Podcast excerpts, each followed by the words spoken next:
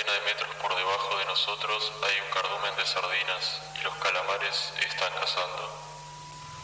Podemos ver el resplandor verde de sus ojos fosforescentes.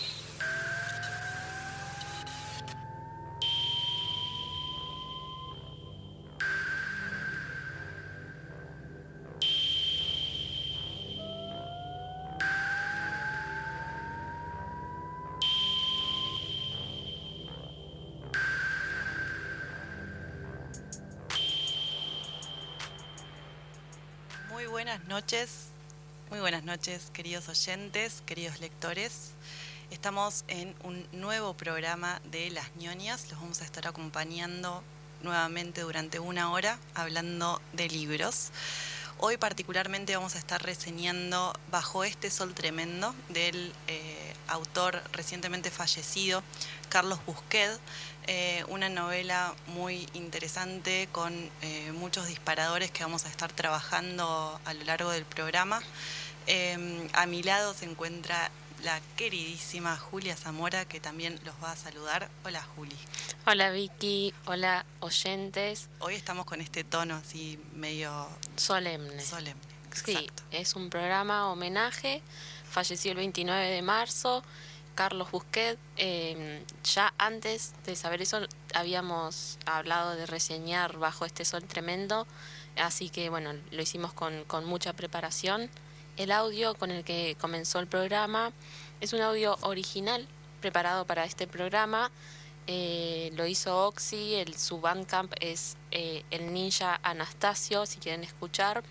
Y lo que hizo fue samplear, eh, se grabó a sí mismo leyendo eh, un fragmento que aparece en la novela, con, la que, con el que inicia la novela, que es de un documental que está mirando el protagonista. Sí, todo muy, muy temático y muy acorde al, al tono del libro.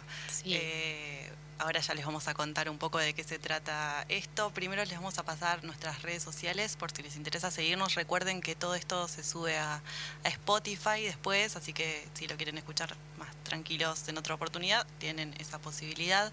Eh, es arroba. Eh, Con N. Exacto. Sin sí, ñ. Siempre la, la misma aclaración por las dudas. Y bueno, si nos quieren escribir, sugerencias y demás, ese es el canal. Está Y- abierto para todos ustedes. Claro, tal cual. Bueno, ahora vamos a escuchar un poquito más entonces del tema. Sí, antes vamos a contarles, si querés, el libro que nos Ah, toca la la semana semana, que que, viene. Así ya les, les vamos avisando. La semana que viene vamos a estar leyendo un libro diferente. Se llama eh, El nadador en un en el nadador en un en el mar secreto. Sí, Eh, el autor muy difícil de pronunciar. Muy difícil de eh, pronunciar. William Kotzwinkle. ¿sí? Perfecto. De la editorial China Editora. Esto lo decimos más que nada para que vean la portada, aunque sea googleenlo.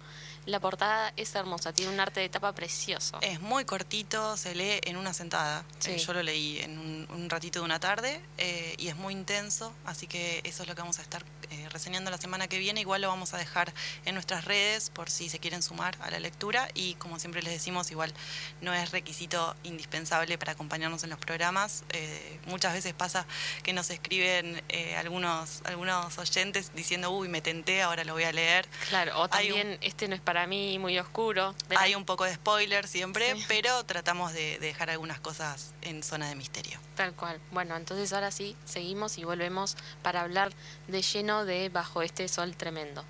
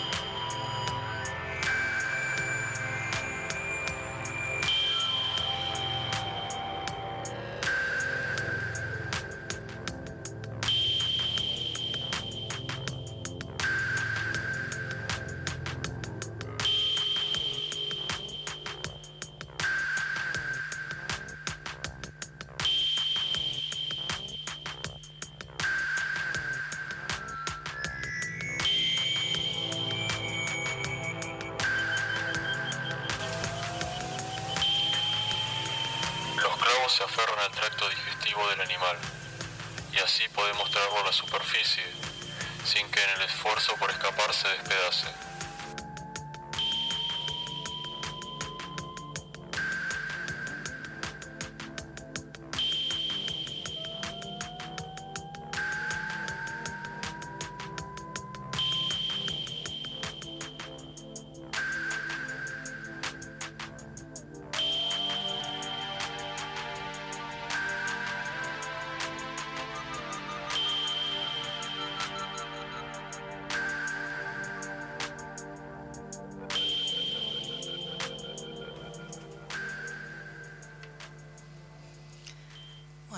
Estamos nuevamente. Les contamos una vez más que estamos hoy tratando el libro, la novela de Carlos Busquet, Bajo este sol tremendo. Si no la leyeron todavía, les recomendamos bueno, que, la busquen y, la lean, está muy buena. Carlos Busquet, eh, que falleció hace muy poquito, el 29 de marzo, sacó dos novelas, las dos editadas por Anagrama. Eh, la primera fue esta, Bajo este sol tremendo, y la segunda, 10 años después fue magnetizados. Magnetizado. Magnetizado, sí. Eh, claro, sí, la segunda la sacan en 2018 y la otra 10 años antes. Exactamente. Todavía no les queremos contar mucho sobre el autor porque no, no queremos condicionarlos, eh, no queremos condicionar su percepción sobre la novela porque es un personaje bastante polémico, Busqued. Como casi que... muchos, como muchos de los que traemos, ¿no? Sí, sí, en eso decíamos que algunas cosas nos hacía acordar a Welbeck, que estuvimos eh, hablando de, su misión, de su novela, en algunas cosas, así que se ve que tenemos un gusto ahí medio... Sí, todos medio parcos, medio antisociales, un poco oscuros. Capaz que son así los escritores en general. Mm, no, no sé si los que nos gustan. Los que nos gustan a nosotros, sí, yo lo, lo relacionaría más con eso. Bueno, para hoy, sí, eso. Que para hoy preparamos también algo, como esto es un homenaje, digamos, tratamos de meterle todos los chiches que pudimos, eh, que sea algo que, bueno, nada, si, si él lo escuchara, que le, que le guste, digamos, que quede contento. Algo memorable. Algo memorable, tal cual. Y algo que preparamos eh, fueron audios de entrevistas que le hicieron. Fuimos recortando los que nos parecieron más interesantes o más representativos sobre la novela y sobre su personalidad. Eh, acá tenemos uno en el que él explica más o menos eh, qué es lo que intentó hacer eh, en este libro. Así que para arrancar les vamos a pasar este audio, así tienen idea de qué es lo que dice él sobre su propia novela. Acá va. Como un poeta maldito, otros hablan de un referente de primer nivel de la literatura argentina y queremos saber qué cuenta este sol tremendo y cómo es estar bajo él.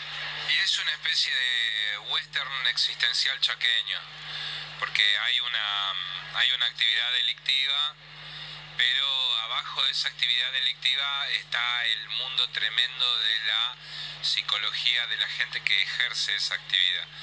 Entonces, eh, son tipos que tienen una pyme de secuestros extorsivos, pero a la vez tienen una serie de preocupaciones muy, muy interesantes en la cabeza, humanas, muy humanas a través de términos inhumanos, porque eh, son tipos que se interesan por eh, calamares gigantes que viven en el fondo del mar, por elefantes torturados con electricidad, son tipos que están pensando mucho tiempo en eso, se hacen preguntas, sueñan con eso, y en el medio secuestran gente, están en unos negocios raros.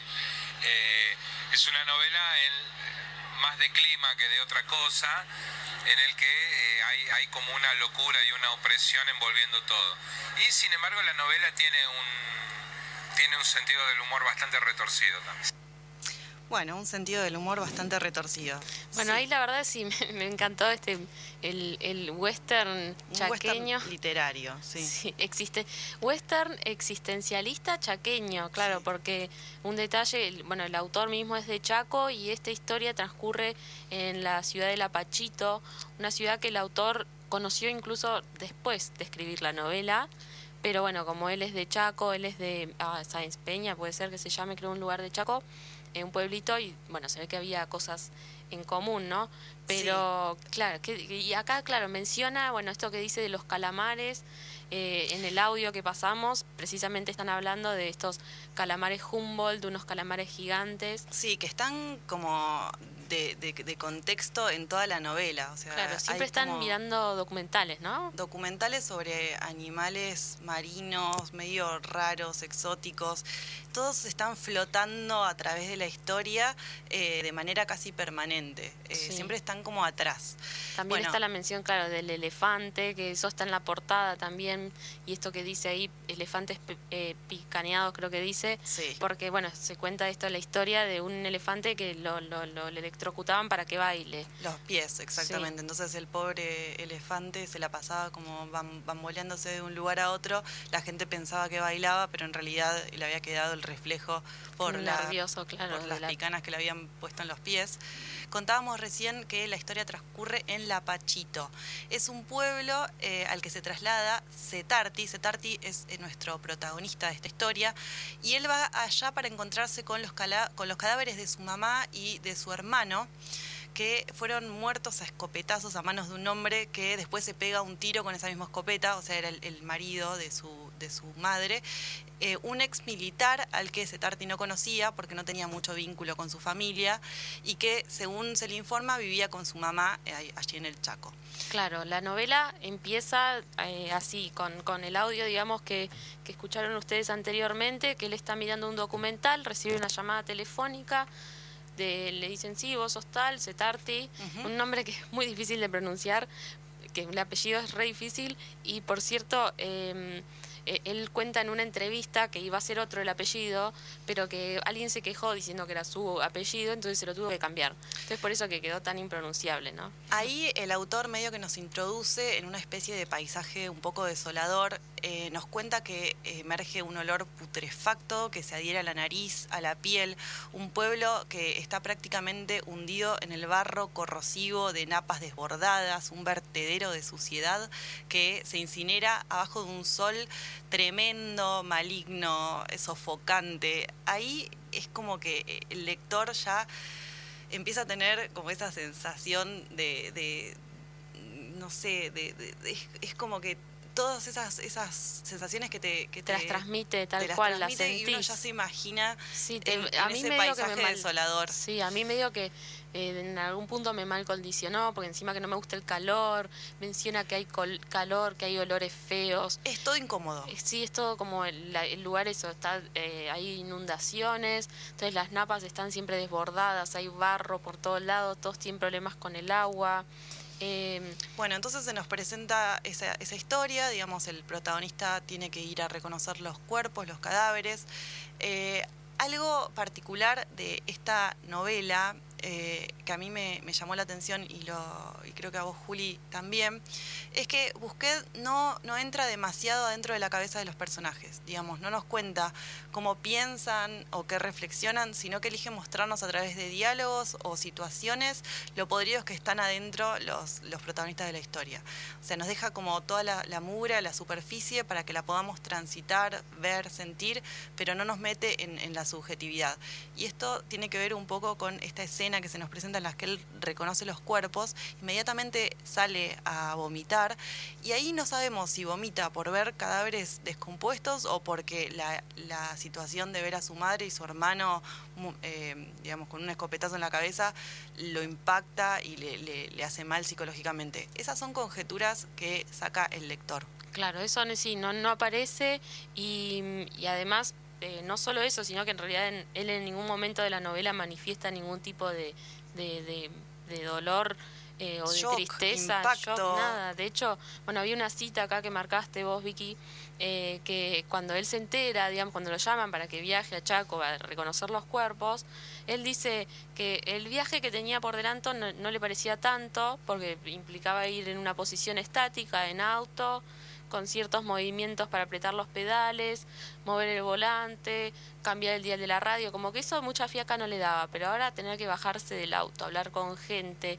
hacerse entender, pagar, conocer a este señor que, que ahora vamos a explicar bien cómo se llama, el Duarte es el que lo llama para Sí. que vaya, para que vaya a, eh, eh, a reconocer a los cuerpos y otras cosas más.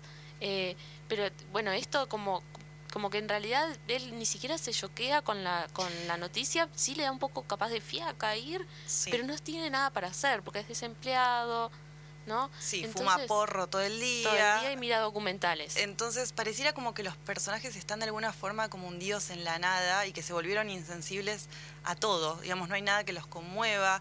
Entonces están de alguna manera como sedados por el calor, la mugre, el porro eh, y, la brutalidad del contexto, de, tierra, de desolación, digamos. Eh, ahí es como que se nos presenta el, inicio de, la historia.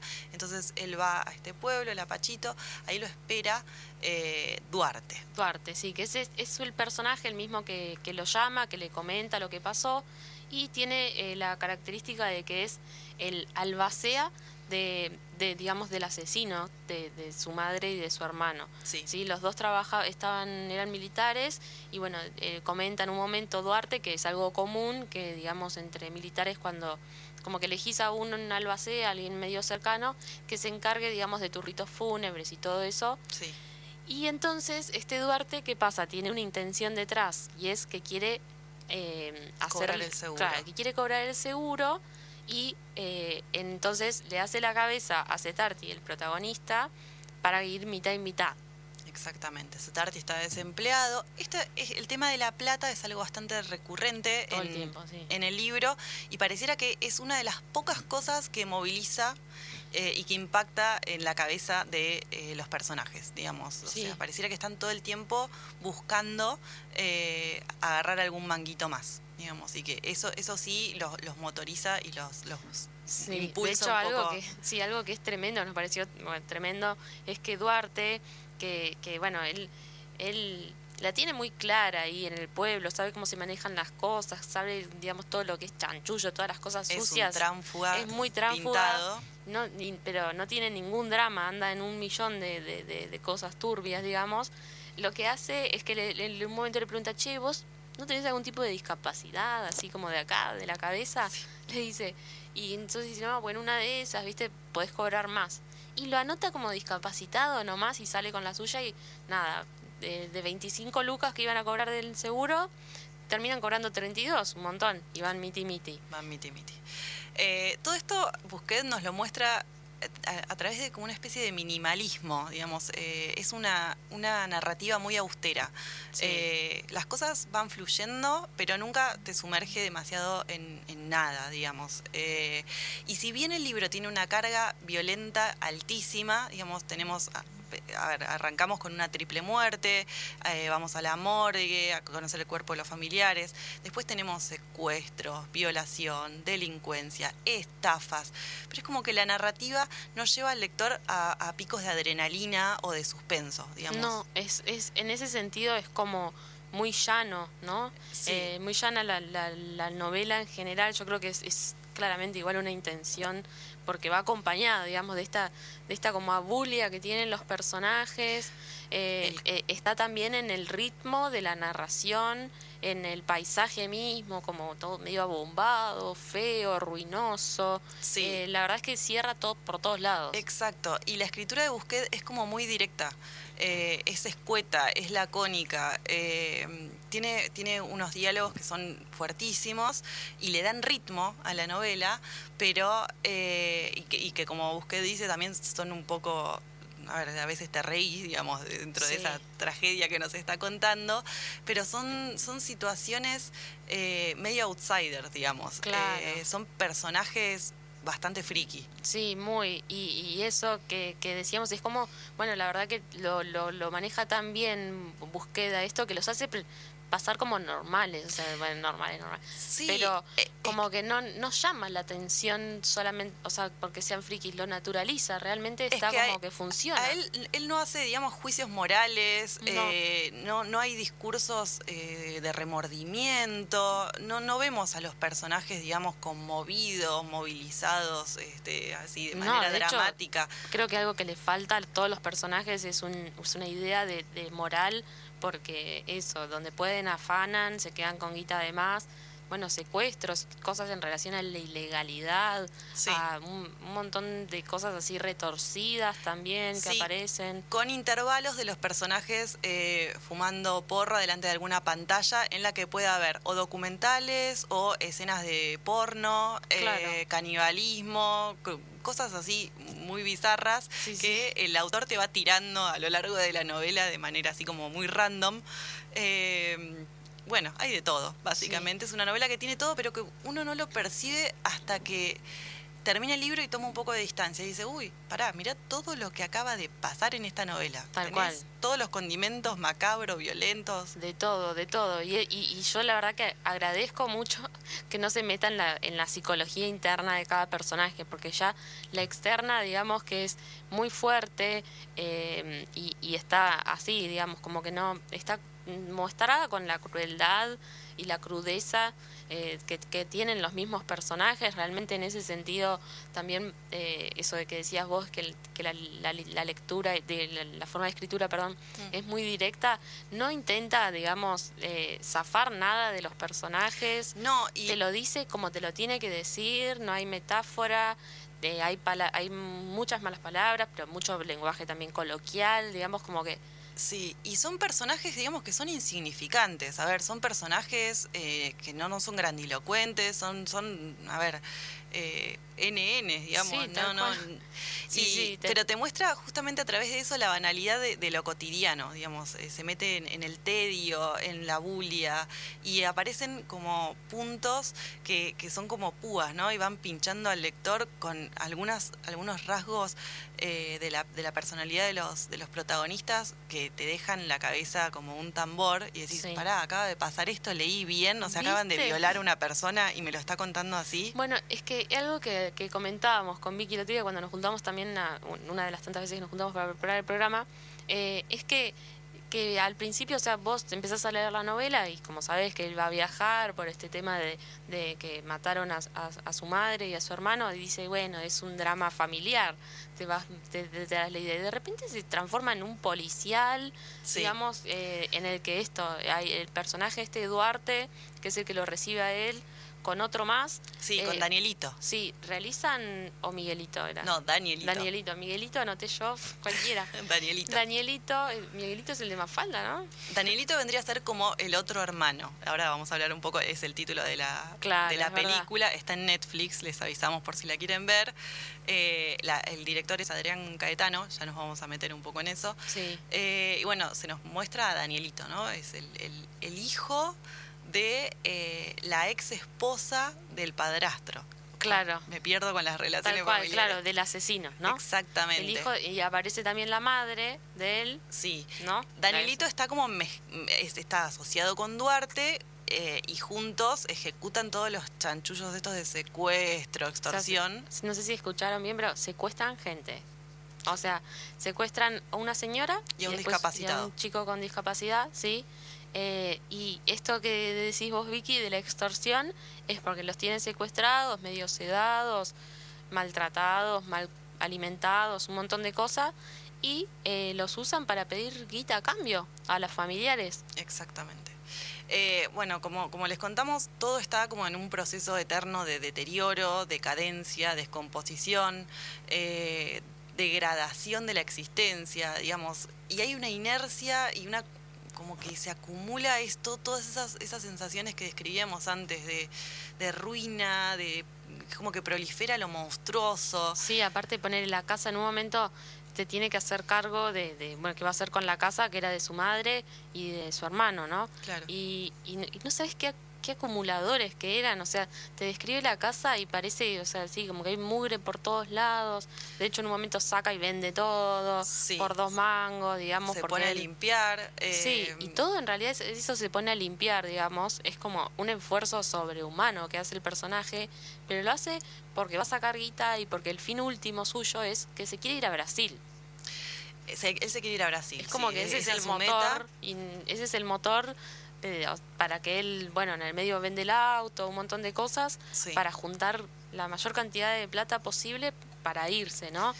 Pero en el medio Eso es, lo- como- eso es una de la- de las pocas certezas que tenemos sobre el personaje, porque después como que el autor va sembrando confusión a lo largo de toda la novela. O sea, todas son conjeturas que un el lector tiene que ir, eh, ir sacando sobre los personajes, porque ya, como les contábamos, no se adentra demasiado en, eh, en los perfiles psicológicos de, de los personajes, sino que como que te va tirando esas cosas y uno entiende Claro, sí, de hecho para mí ni siquiera es como tan, como- o sea, sí, está la certeza de que se quiere ir a Brasil, pero después, viste, yo la verdad que no lo veo mucho en Brasil a ese personaje, como que no, no sé, no, no lo veo mucho ahí vacacionando. Pero un dato interesante que todavía no mencionamos es que, digamos, que todas estas cosas que quizás no están de manera consciente en el, eh, en el personaje principal, en Setarti, a veces le, le aparecen en los sueños. Ah, sí, eso es, eso, claro, eso es genial, porque eso, uno Por- dice, "Ch, ¿qué, qué onda? Uy, Eh, ¿qué onda? Eh, le, le pasa la muerte de su madre y de su hermano, que si bien hacía mucho que no los veía, ni siquiera Sigue sabía que su- convivían. Su, madre y su hermano. Acá tengo un fragmentito que, que lo relata incluso para, para ilustrar, us- eh, ilustrarse ustedes el tono con el que está escrita la novela. Dice, soñó que su madre, desnuda y con el agujero de la perdigonada en pleno esternón, le alcanzaba el bolso amarillo de su hermano.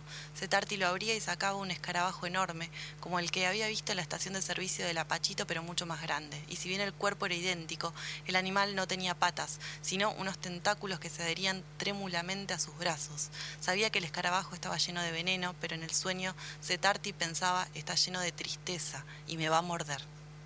Eso es tremendo porque se, se- vieron vieron que está esto que si vos te pones a analizar el sueño decís ah esto me entró de acá esto de allá Eh, les explicamos más o menos en este sueño por ejemplo eh, bueno además de la pesadilla misma de, de- de la, en relación a la muerte bueno esto de, de que aparece el, lo del- de los tentáculos claramente tiene que ver con esto de los calamares los documentales que está viendo y después esto de que, eh, que aparece veneno. sí el escarabajo con el veneno Sí. sí también es algo, es un, en un momento, viste, Mat- eh, eh, Duarte mata a un escarabajo, así como cruelmente, y cuando le preguntan por qué lo matas, no, porque es súper venenoso y lo dejó Rengo a un perso a otro personaje que aparece, digamos, Sí. a otro más. Y, y en realidad después que cuenta el personaje que era Rengo pues, de nacimiento, nada que ver, y en eso nos quedamos pensando como, en, necesita matar todo Sí, el muestra tiempo. como mm, la maldad, ¿no? Sí, o sea, muestra como el perfil. escarabajo y por qué le tiene que inventar que el escarabajo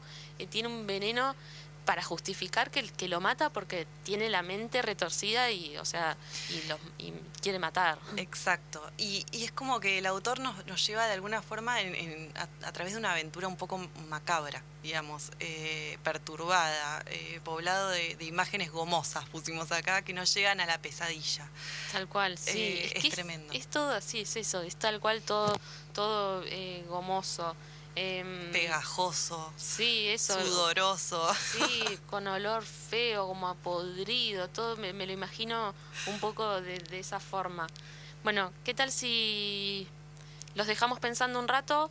Vamos un poquito a, a- a seguir escuchando el tema que preparó el Oxy, el, el ninja Anastasio. como para dar clima. Claro, y después volvemos y en el próximo bloque vamos a hablar un poco del autor, les vamos a hacer escuchar un poco más de audios y, y vamos a hablar un poco de la peli, ¿sí? Esto, le, por si quieren ir buscándola en Netflix para verla después, es El Otro Hermano. Está buenísima. Está buenísima. Leo Esbaraglia, que hace de Duarte. eh, Daniel está- Hendler, que hace de, De que que hace- queda perfecto. sí, o sea, uno se lo verdad, imagina así. en Tal el cual, libro. sí. Eh, así que vamos a estar hablando de eso en un ratito nada más. Nos vamos eh, a escuchar.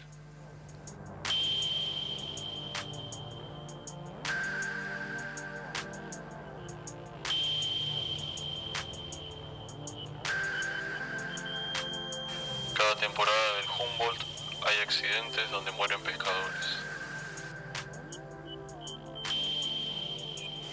Estos animales comen con ferocidad, siempre tienen hambre y son sumamente agresivos.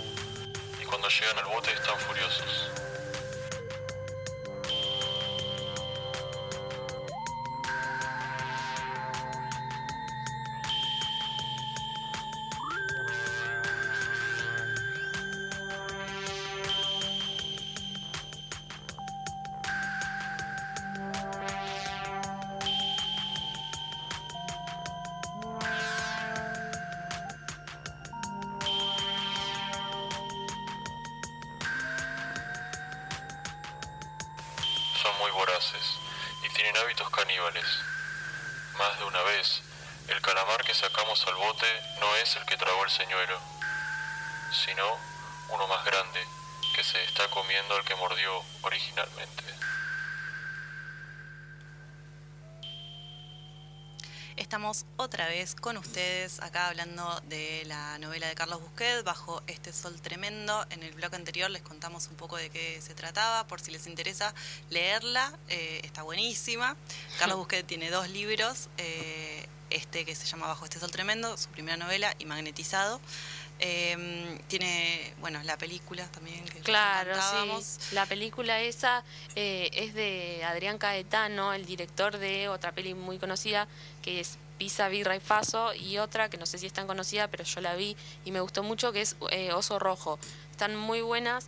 Eh, la verdad es que mm, ahora vamos a escuchar quizás la opinión del mismo escritor, ¿no? De, de la película. Pero a las dos nos gustó mucho. Sí, o sea, siempre está esto del tema de.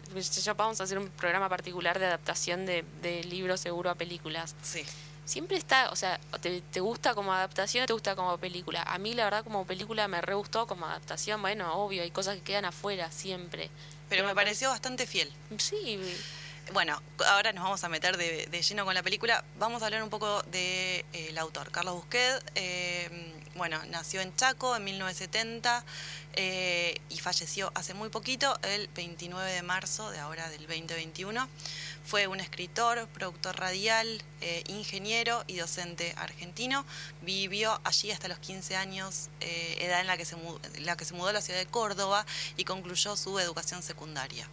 Eh, no sé vos, Juli, si nos querés contar algo más del el autor. Sí, eh, eh, es algo que me interesó. Bueno, además esto de que, de que es ingeniero y dio clases en la UTN, después también trabajó como productor radial.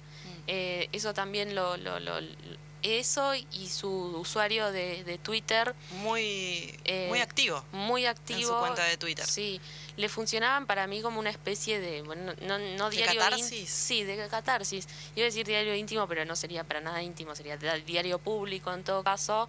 Y en programas de radio estuvo en El otoño en Pekín, Vidas ejemplares y Prisionero del planeta infierno. Y los programas de radio realmente él hablaba mucho, hablaba mucho de sí mismo, o sea, es, es como la contracara de, de su misantropía, de, Hmm. de- de esto de ser medio ermitaño y todo eso. Bueno, era que, bueno, encontró Twitter y, y la radio para Él expresarse. dice que Twitter le resultaba como muy liviano, como que las cosas ahí no tenían demasiada trascendencia, entonces como que las podía descargar sin demasiado impacto, Claro. digamos, como que sin hacerse mucho cargo. Sí, aparte tiene la inmediatez Twitter y hablas de lo que está pasando. En 2009 sacó Bajo este sol tremendo, eh, fue traducida al inglés, italiano, francés y alemán y eh, bueno, más tarde llevada al cine, como les decíamos recién. Eh, y bueno, es su segunda novela, Es una obra de no ficción. Yo no la leí todavía, Juli eh, yo sí. fanática, vamos a hacer otro programa sobre esa, porque sí, es, es muy interesante esto de no ficción. eh, eh, lo que hace Carlos Busquet es que lo, digamos, medio lo contratan para que le haga durante un año, hizo entrevistas a un, a, a- a un asesino serial, serial, sí, porque lo hizo en series, hizo, fueron, asesinó a cuatro taxistas a lo largo de, no sé, una semana, tuvo ese episodio y bueno, lo, lo entregan, bueno, no lo voy a contar, pero está muy buena, está, es- y nada, es otro estilo, es una entrevista, Lo interesante es que entre, entre una novela y otra pasaron 10 años. sí, bueno, Él- es lo que dice, ¿lo vas a tengo. poner? Ah, sí, dale, dale, sí, dale. sí, sí, te muestro, les vamos a contar un poco qué dice al respecto eh, sobre su frustración para escribir en esos 10 años eh, y cómo lo sintió. Sí, fueron años de mucha frustración vinculada a la escritura, porque yo bajo este sol había escrito para sacármela de adentro, por así decirlo. Eh, el, el principal objetivo era poner afuera de mí un clima que tenía adentro. Entonces, lidiar con, con la repercusión de Bajo este Sol, que si bien no fue, digamos, para que se caiga ningún imperio, pero eh, para mí fue muy fuerte que la reconocieran en otros lugares o con, o con, o con tanta amplitud y era muy difícil volver a escribir. Eh, más allá de esa especie de miedo escénico de saber que, te, que ahora la gente te miraba o, o esperaba algo de vos, eh, también eh, como había sido tan, discúlpame la palabra, sincero al escribir bajo este sol, eh, no tenía mucho más para decir. Bueno, eso es lo que, lo que él explica con respecto a, a ese...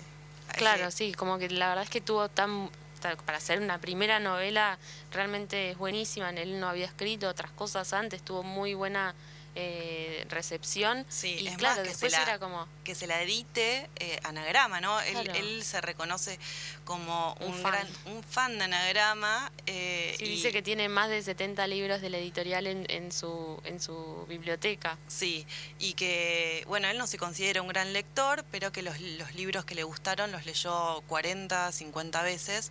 Eh, entonces, como que se sorprendió mucho con, con ese, ese recibimiento y eso de alguna forma lo paralizó después. Claro, sí, porque escribir. quedó recondicionado para tener que hacer magnetizado después.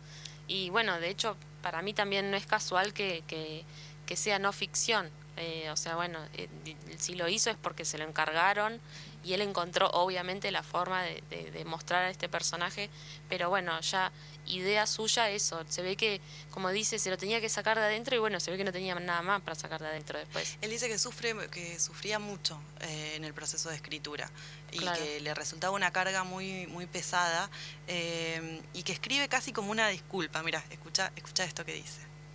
Yo escribo para que la gente me disculpe lo que soy, porque Ah, sí. entiendo que soy bastante pelotudo. Entonces, hay como la idea de explicarle a la gente, bueno, mira, sí, efectivamente soy un estúpido, pero atrás mío hay esta cosa que entonces... También soy esto. No es también, sino lo que vos ves de mi pelotudez, hay todo un entramado abajo que la determina. Entonces yo lo que te digo es, mira, es un poquito más complejo, entonces entretenete mirando y bueno, por ahí vos decís, bueno, sí, tan boludo no era este tipo. Eso también fue muy eh, tremendo con Bajo este Sol, que que nadie dijera que el libro estaba malo, eso te crea como una especie de una exigencia de ser infalible, ¿viste? Entonces, eh, cuando leo alguna crítica que, que, que- no es buena, eh, primero, obviamente siempre querés que todo el mundo diga que vos sos buenísima, pero por otra parte también te, te afloja un poco la... te ubica en el sentido de que no es que tu deber ser este, la super cosa del universo para gustarle a todo el mundo, sino que lo único que tenés que hacer es escribir lo que puedas y ofrecer lo mejor que, que te salga. Bueno, eso es lo que decía. La verdad que eh, me gusta porque se nota que es súper humilde, sincero. eh, la verdad es que no, no tiene no tiene muchos dramas en reconocer lo que es, lo que piensa, lo que siente. Es que él mismo se sorprende con la repercusión que tiene. Él cuenta que escribió bajo este sol tremendo en un departamento eh, sin muebles, eh, en una situación de precariedad total, eh, medio a lo Bukowski, ¿no? Sí, bueno, de hecho, eso, él cu- cuando cuenta también esto que tiene un montón de libros, él es fan, dice, de Carver y de Bukowski, y, y- y dice que, que, bueno, parece que solía afirmar que casi todo el mundo, seguido de cerca, es moralmente repugnante.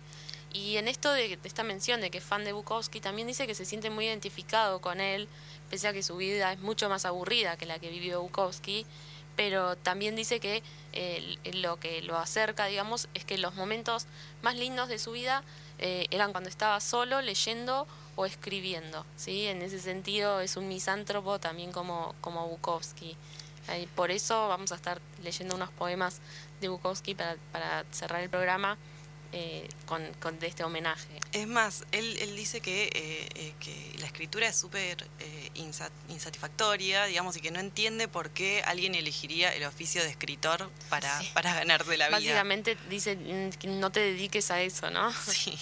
Tengo un audio acá, para ver. Dice, Estoy pensando qué, qué otra rama del arte puede ser más insatisfactoria que escribir. Y la verdad no sé. Porque es la actividad que menos premio monetario te da, menos difusión, menos que te conozca gente. Es como eh, la, la- Sí, es, sí, no está bien escribir, no, no, no es aconsejable, lo haces cuando no te queda otra.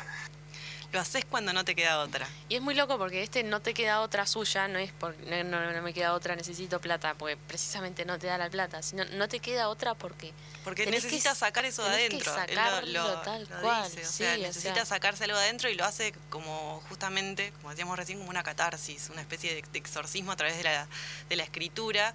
Eh, y bueno, y está bueno porque lo cuenta de manera muy graciosa, es muy informal para hablar. Sí. Las entrevistas que, que yo escuché, por lo menos, eh, nada, es piola. Sí, re sencillo. Después también hay hay otra eh, que, que subiste vos a, Spotify. No, no, no la subiste vos a Spotify. Linkeaste Sí. el, en la charla de Spotify con Sí. Rep. Exacto. eh, que también dura una hora más o menos, le hace unas preguntas, sobre todo en relación a algunos personajes. Está muy bueno porque es una entrevista ya eh, como mucho más tranquila, súper profunda y él se lo nota re relajado, se nota que se conocen.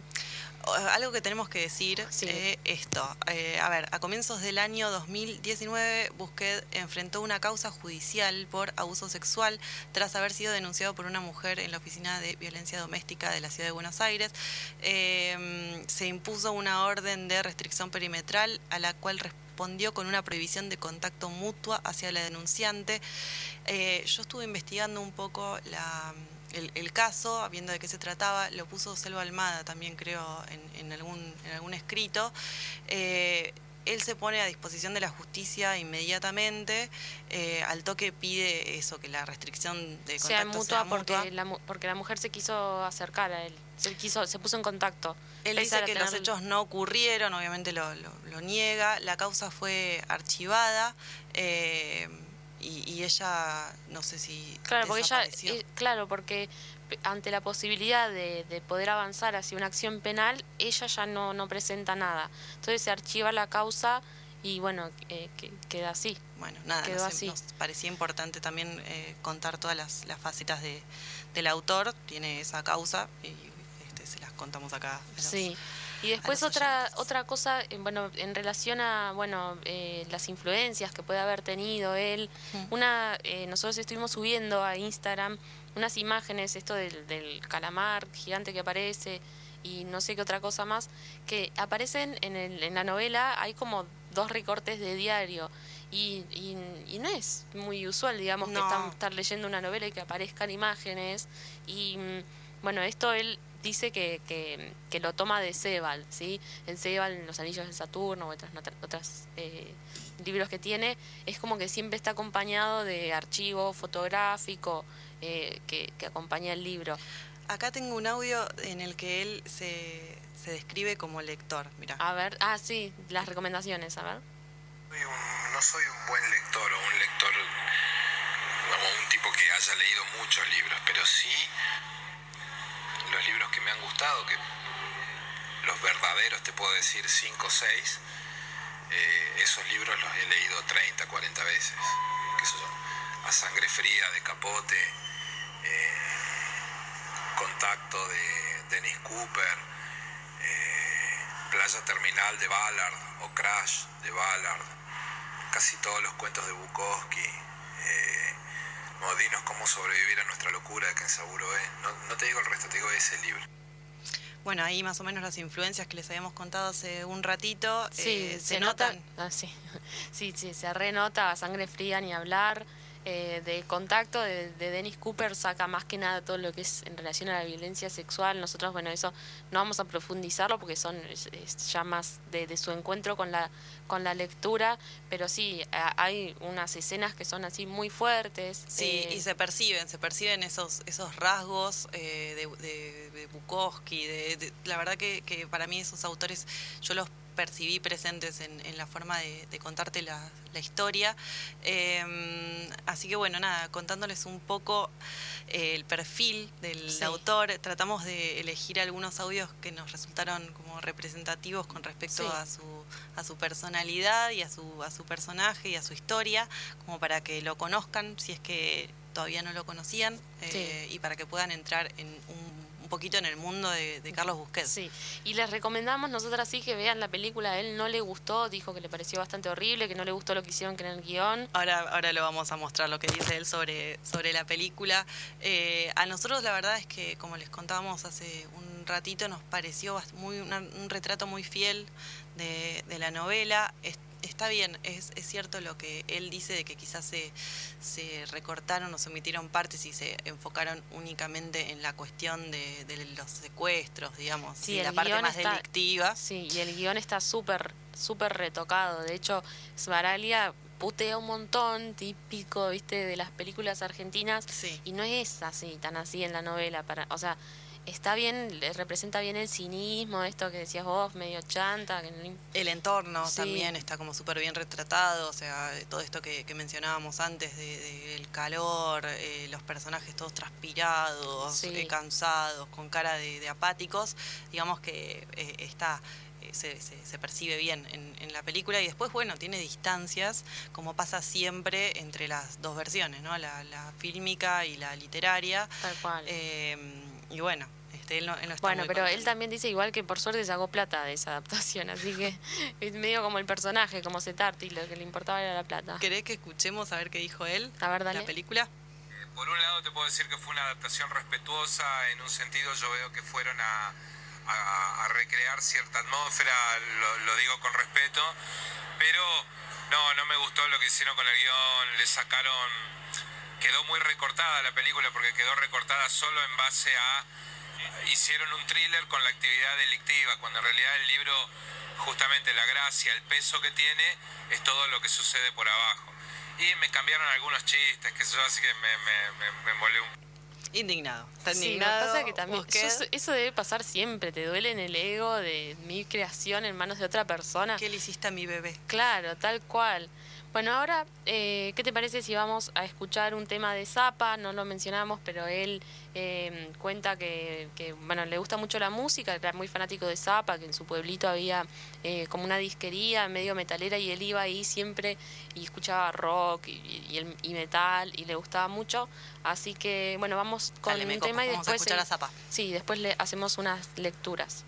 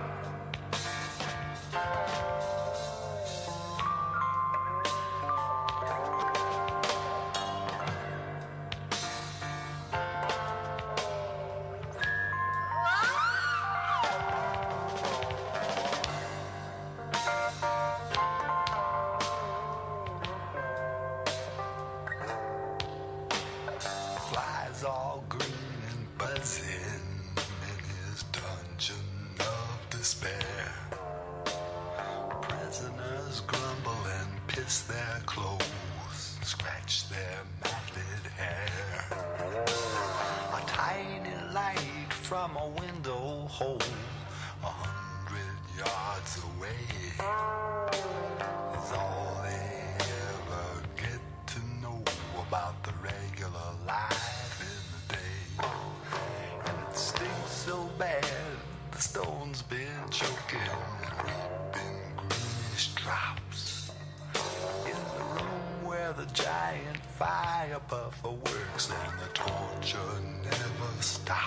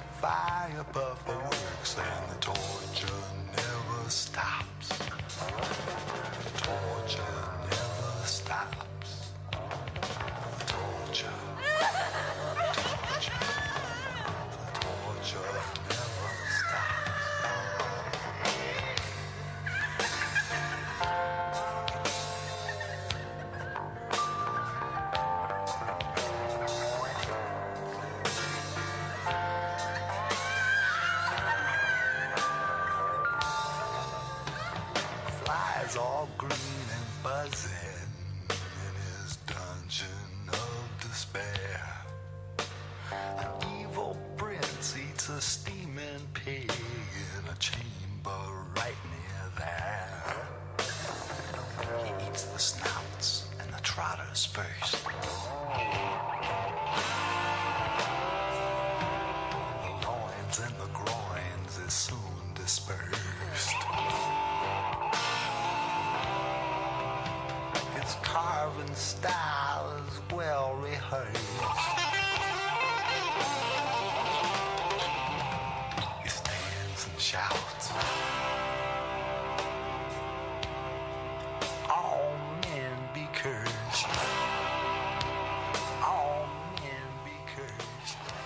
Bueno, y acá estamos, ya casi por cerrar el programa de hoy.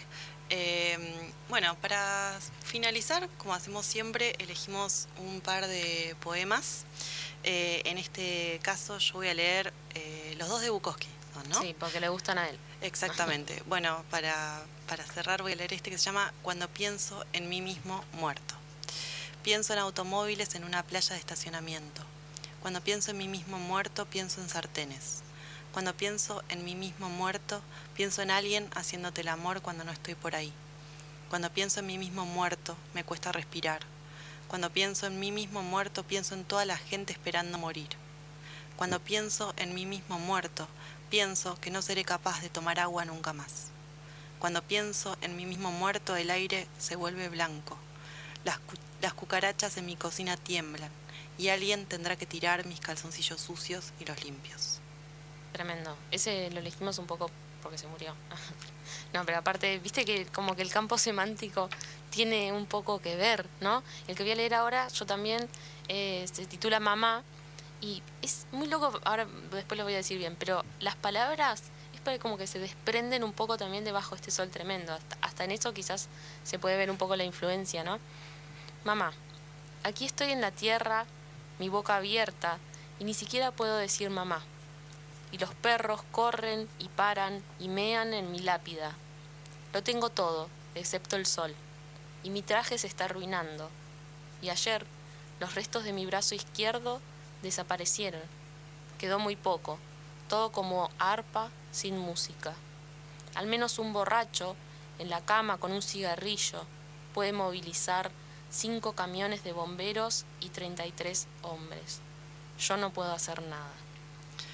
Viste, está como la mamá, el sol, bueno, los perros, que no dijimos nada de los perros, pero hay unos perros a los que los matan Sí. en la novela. Están todo el tiempo ladrando atrás y la muerden a, a una de las uno de los personajes. Claro. Eh, y el tema, estaba pensando recién en, en el, en el poema de Bukowski tuyo, el tema del, del meo y el ¿Viste? tema de los cigarrillos, De los cigarrillos, siempre, ¿no? todo, ¿Viste? Parece desprendido de. No, de- pero digo que ah, en Bukowski, Bukowski sí. siempre, Y siempre. faltaron es las como putas. el sello, sí, las putas, exactamente. Eh, bueno, les contamos una vez más que el programa que viene vamos a estar eh, reseñando El nadador en el mar secreto. Es otro tema totalmente distinto. Sí. No es súper feliz tampoco. Nos- nunca, nunca elegimos cosas demasiado Y optimistas. bueno, Juli. y bueno, cuarentena es como estamos también. qué Acá a mí me, están diciendo por mensaje Bueno, cosas de que bueno, siempre... respondeles que ya igual vamos a hacer un programa sobre, no sé, literatura infanto-juvenil y va a ser muy feliz seguro. Ese va a venir en algún momento. Eh, bueno, entonces, El nadador en el mar secreto de Cotswinkle William China Editora. Eh, es bastante barata la edición, creo que sale de 650 pesos o 690. Es muy linda, la, el libro es muy lindo, está el, el diseño es precioso. Re lindo. Este, así que bueno, les dejamos eso como sugerencia para, para sumarse a la, a la propuesta del jueves siguiente. Eh, esperemos que les haya gustado el programa de hoy. Eh, a nosotros nos gusta mucho Busquet y queríamos tratar de ser... eh, Rendirle honores. Exactamente, Sí. sí, de, de- de serle fiel a, a su esencia, ¿no? Un Tal poco cual. por eso medio el tono oscuro, un poco lúgubre. Tal cual, sí. Así que ahora nos vamos entonces para cerrar eh, este programa con Blue World, tema de, de Mac Miller, y hasta el jueves que viene. Entonces, ah, pará, ¿viene enramada después? Viene enramada del chango Espaciuc. eh, y bueno, también le queremos mandar un saludo grande a nuestro operador que siempre nos hace el aguante. Nos ayuda a aprender la compu, nos hace las llamadas, todo. Exacto, sí, no- nos, nos zafa de todas las urgencias. Eh, bueno, eso ha sido todo por hoy. Nos estamos despidiendo. Los vamos a dejar con un tema de Mac Miller, eh, se llama Blue World. Y mm, Bueno, hasta la semana que viene. Hasta la próxima, queridos oyentes.